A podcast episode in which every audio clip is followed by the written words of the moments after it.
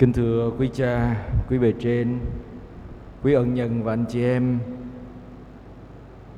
trong à, cộng đoàn phụng vụ và các thầy quý mến. Khi con nghe bài đọc 1 thì con nhớ đến cái uh, lời chia sẻ của cha giám tỉnh con đây, cha Paulo Churchill. Ngài nói là khi mà Chúa hỏi Adam là ngươi tại sao ngươi biết ngươi trần truồng? Ngươi ăn trái cấm phải không? Adam quay lại đổ thừa Eva liền nói không cái bà đó bà lấy trái cấm cho con ăn á. Xong rồi Eva quay lại đổ thừa con rắn nói con rắn nó nó dụ con ăn. Xong con rắn quay lại không có ai hết. Không không biết đổ thừa ai hết nên lạnh đủ. Cuối cùng ai là người bị phạt? Con rắn. Con rắn bị phạt bò dưới đất từ đó suốt đời. Nên uh, nhiều khi mình ờ, mình muốn cho không bị đổ đổ thừa, mình phải quay lại, mình làm gì sai rồi mình phải quay lại có có ai để đổ thừa không?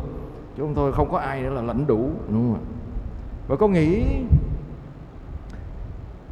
cái tội tổ tông thực sự bản chất của nó là gì? Là không nhận tội.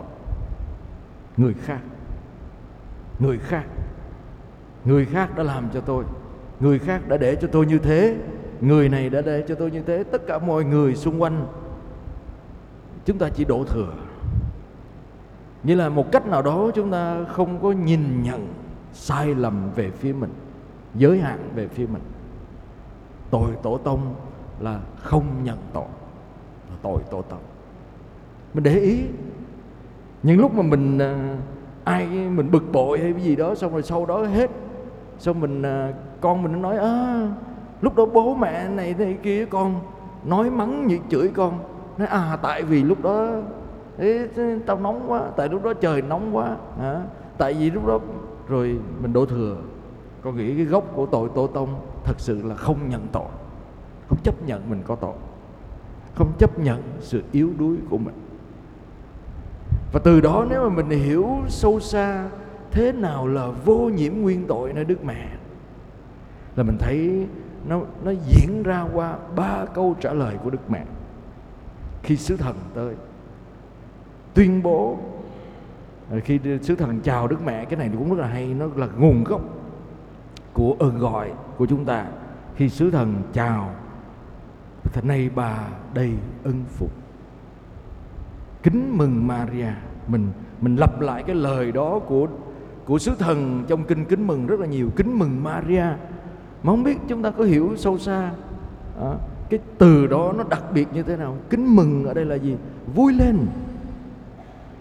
Mà Đức Giáo Hoàng Benedicto ngài nói chứ bình thường người Do Thái khi người ta chào nhau người ta chào Shalom.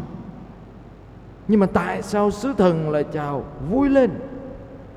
Tại vì từ vui lên nó có cái gốc từ tiếng Hy Lạp dùng bằng tiếng Hy Lạp vui lên ở đây kara kaire hay là à, nó còn có nghĩa là và charis còn có nghĩa là ân sủng và đoàn sủng. Vậy nghĩa là gì? Khi khi sứ thần đến gặp đức mẹ sứ thần đã công bố niềm vui của một đoàn sủng một ân sủng của chúa thánh thần. Vui. Về niềm vui của chúng ta bình an của chúng ta của đức mẹ không phải xuất phát từ việc mình có được cái gì đó, mình làm được cái gì đó, mà từ việc mình nhận ra ơn Chúa trong cuộc đời của mình, ơn của Chúa. Mình nhận ra ơn của Chúa trong cuộc đời của mình và mình đáp trả lại ơn đó. Nhận ra ơn Chúa và đáp trả lại ơn Chúa đó là niềm vui của người sống đời sống thánh hiến, noi gương Đức Mẹ nhận ra điều đó. Nhưng thưa có dễ không ạ? Đức Mẹ trả lời với cái điều này qua ba bước. Thứ nhất, đức mẹ đặt câu hỏi, lời đó có ý nghĩa gì? Lời đó có ý nghĩa gì? Đức mẹ tự hỏi trong lòng, lời đó có ý nghĩa gì? Nghĩa là một người tu sĩ, một người sống đời sống thánh hiến phải noi gương đức mẹ đủ để không phải quay lại độ thằng nào vậy? Không, ai vậy? Ai làm cho tôi như thế? Đổ thừa người khác. Hay là sợ hãi? Hay là chối bỏ nhưng đức mẹ đặt câu hỏi ngay tức thì? Chuyện gì vậy? Chúa muốn điều gì nơi tôi? Chúa muốn điều gì nơi tôi? Người thứ hai đức mẹ đáp trả lại lời mời gọi của sứ thần là khi mời gọi Đức Mẹ, Đức Mẹ đã được ơn của Chúa để cứu mang con một Chúa. Đức Mẹ làm gì? Làm sao tôi có thể làm được? Chuyện đó xảy ra thế nào khi tôi chưa biết đến việc vợ chồng? Và Đức Thánh Cha Benedicto Ngài nói đây là một cái câu trả lời khác hoàn toàn với Zakaria. Zakaria nói tôi không làm được. Tôi không có khả năng. Đó. Khi mình nói đến việc là ông sẽ, sẽ có con là Doan Tẩy Giả gia đình tôi vợ chồng tôi già nhưng mà đối với Đức Mẹ Đức Mẹ hỏi một câu hỏi của cộng tác. Từ hỏi ý nghĩa kế đến làm sao để con cộng tác được với Chúa trong cái sứ vụ này? Làm sao trong cái giới hạn bất toàn của con? Làm sao được khi tôi không có khả năng? Tôi không biết vậy tôi phải làm gì? Khác với nhiều khi chúng ta đến với Chúa mình mình không có khả năng mình chối, mình chối bỏ mình quay lưng đi hoặc là mình bắt Chúa phải cho cái này cho cái kia cho mình mình mới làm được. Chúa phải xử lý chuyện này, xử lý chuyện kia cho con, thì con mới làm theo ý Chúa. Nhưng không, Đức Mẹ nói làm thế nào để con cộng tác với Chúa? Chỉ cho con biết con phải làm gì. Và cái lời đáp thứ ba của Đức Mẹ Đức Mẹ trả lời Chúa trong ba ba bước. Hỏi ý nghĩa tại sao? Cái tính thứ hai là gì? Làm sao con có thể cộng tác? Và cuối cùng, Đức Mẹ nói với sứ thần, này tôi là tôi tớ Chúa. Này đây, cái tiếng gốc của cái từ trả lời của Đức Mẹ, này tôi đây, này con đây, đặt mình trước thánh ý của Chúa và nói, này con đang ở đây. Con là tôi tớ của Chúa, hãy làm trên con qua những gì Chúa nói. Đức Mẹ để cho Chúa thực hiện thánh ý Chúa qua cuộc đời của mình. Ừ, chúng ta thấy tuyệt vời. Một cái vô nhiễm nguyên tội là gì? Là để cho mình được tự do hoàn toàn để làm theo thánh ý Chúa. Và để cho Chúa tự do để thực hiện mọi điều Chúa muốn qua thân xác và qua cuộc đời của mình. Mà để làm được điều đó, mình phải tự hỏi ơn của Chúa phải sẵn sàng đón nhận ơn của Chúa và nhìn thấy ơn của Chúa trong cuộc đời của mình cái thứ hai là mình phải đặt câu hỏi liên lỉ suy gẫm trong lòng. Và Đức Mẹ chúng ta thấy suy nghĩ gẫm trong lòng cho tới chân thập giá Chúa. Và thứ ba là kế đến là Đức Mẹ luôn luôn đặt câu hỏi làm sao tôi có thể cộng tác với Chúa. Đây là cái ý nghĩa rất là sâu xa của bài tin mừng mà con gợi ý để chia sẻ với hai thầy trong ngày lễ tuyên khấn trọng thể của hai thầy. Và con xin được nói vài lời với hai thầy như là một người anh em đại diện cho các anh em khác trong nhà dòng để uh, chia sẻ với hai thầy. Hồi nãy ờ, đem uh, chuẩn bị bài giảng lại quên bài giảng ở trên uh, trên bàn thờ. À, hai em rất thân mến.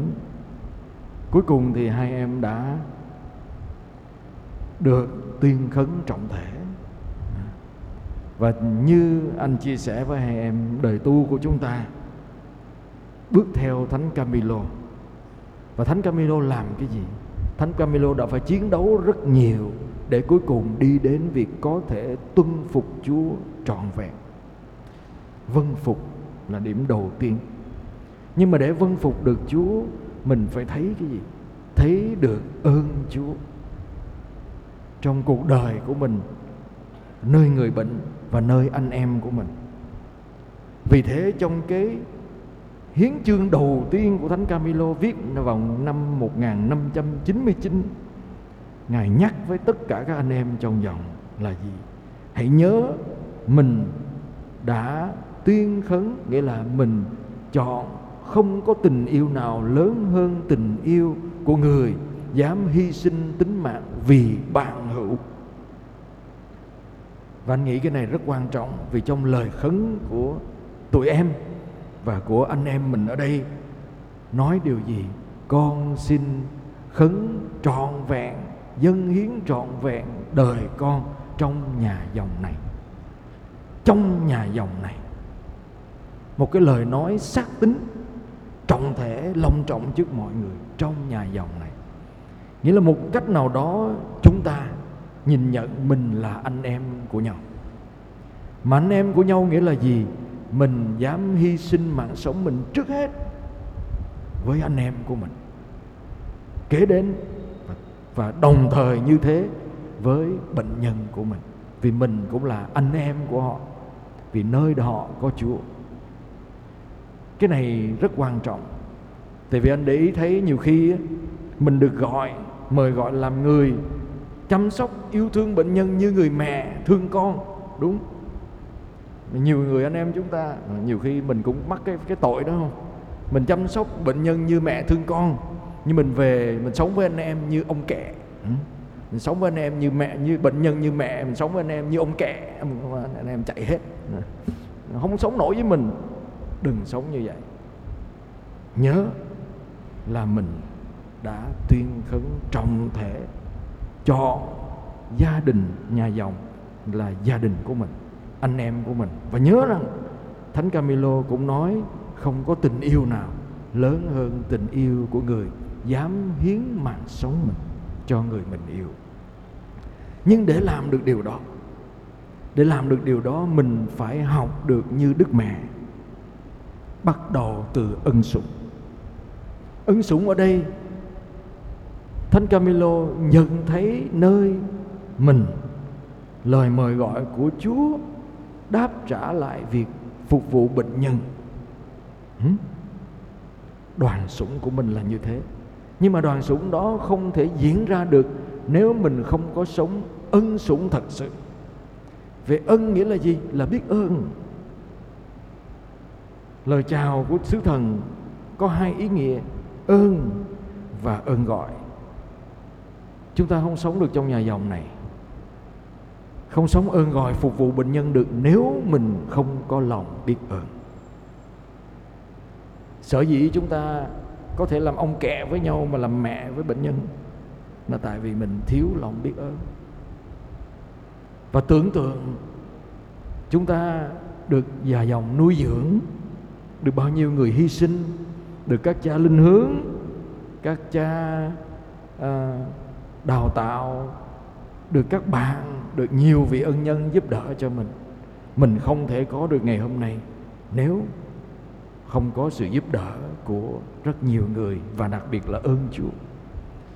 Đôi khi nhận biết được ơn Chúa trong cuộc đời của mình qua những niềm vui rất dễ nhưng nhận biết được ơn Chúa nơi người anh em của mình còn thiếu sót rất khó. Cũng như Đức Mẹ nhận thấy ơn Chúa nơi người chị họ già yếu của mình.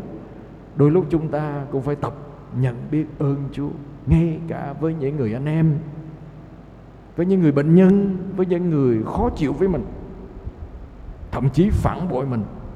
Mình cũng phải liên lỉ nhận biết ơn Chúa nơi họ và tạ ơn Chúa vì có họ. Và khi mình nhận biết ơn Chúa rồi, mình cũng phải tập như Đức Mẹ. Bước kế tiếp là phải liên lỉ đặt câu hỏi ý nghĩa của mọi sự đến với mình như thế nào.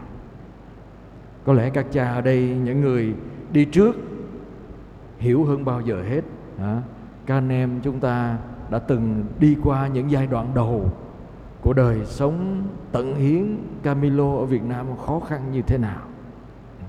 Có những lúc anh cũng ngẫm nghĩ không biết mình làm sao mà đi nổi. Nhiều khi mình à, mình sống tốt với anh em một cách hết mình nhưng mà anh em cũng có thể quay lưng lại với mình dễ dàng. Vậy ơn Chúa ở đâu? À, nhiều khi mình đặt câu hỏi mình có nên đi tiếp không? Tại sao như thế? Tại sao xảy ra quá nhiều chuyện đau khổ với mình?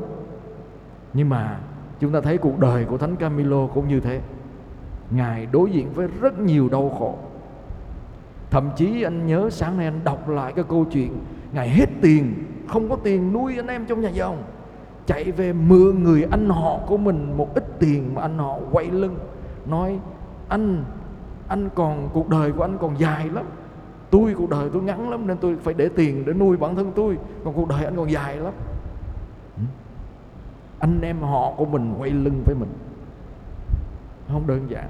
Và khi thánh Camilo chết, ngài còn nợ, chưa trả hết tiền mua nhà dòng hình như nhà dòng mình cũng vậy phải không? Phải còn nợ nó giống nhau hết thôi anh nghĩ đến lúc mà mình chết chắc mình cũng còn nợ nhiều nợ ân tình. Do đó à, cái điều quan trọng thứ hai anh mời gọi anh em hai em nhớ mình phải luôn đặt câu hỏi chúa muốn điều gì nơi mình? Chúa muốn điều gì nơi mình? Qua những biến cố vui buồn thậm chí thách đố phản bội thậm chí có lúc mình thấy mình đi một mình anh em hay mọi người quay lưng lại với mình, đặt câu hỏi, tại sao? Chúa muốn điều gì nơi con? Thứ ba, anh mời gọi hai em hãy suy tư đến một câu hỏi thế nào, làm thế nào để con có thể cộng tác với chúa và với anh em của con. Nó rất dễ để cho anh em làm mình không không dính dáng. Quay lưng đi ờ mấy người đó làm tôi không thích, không không cộng tác không hiện diện, không đến, không thích thì không đến, không hiện diện, không cộng tác. Rất là dễ để không dính dáng vào. Hay là nếu mà thích nữa thì đến lúc đó anh em mình làm sai, mình đổ thừa.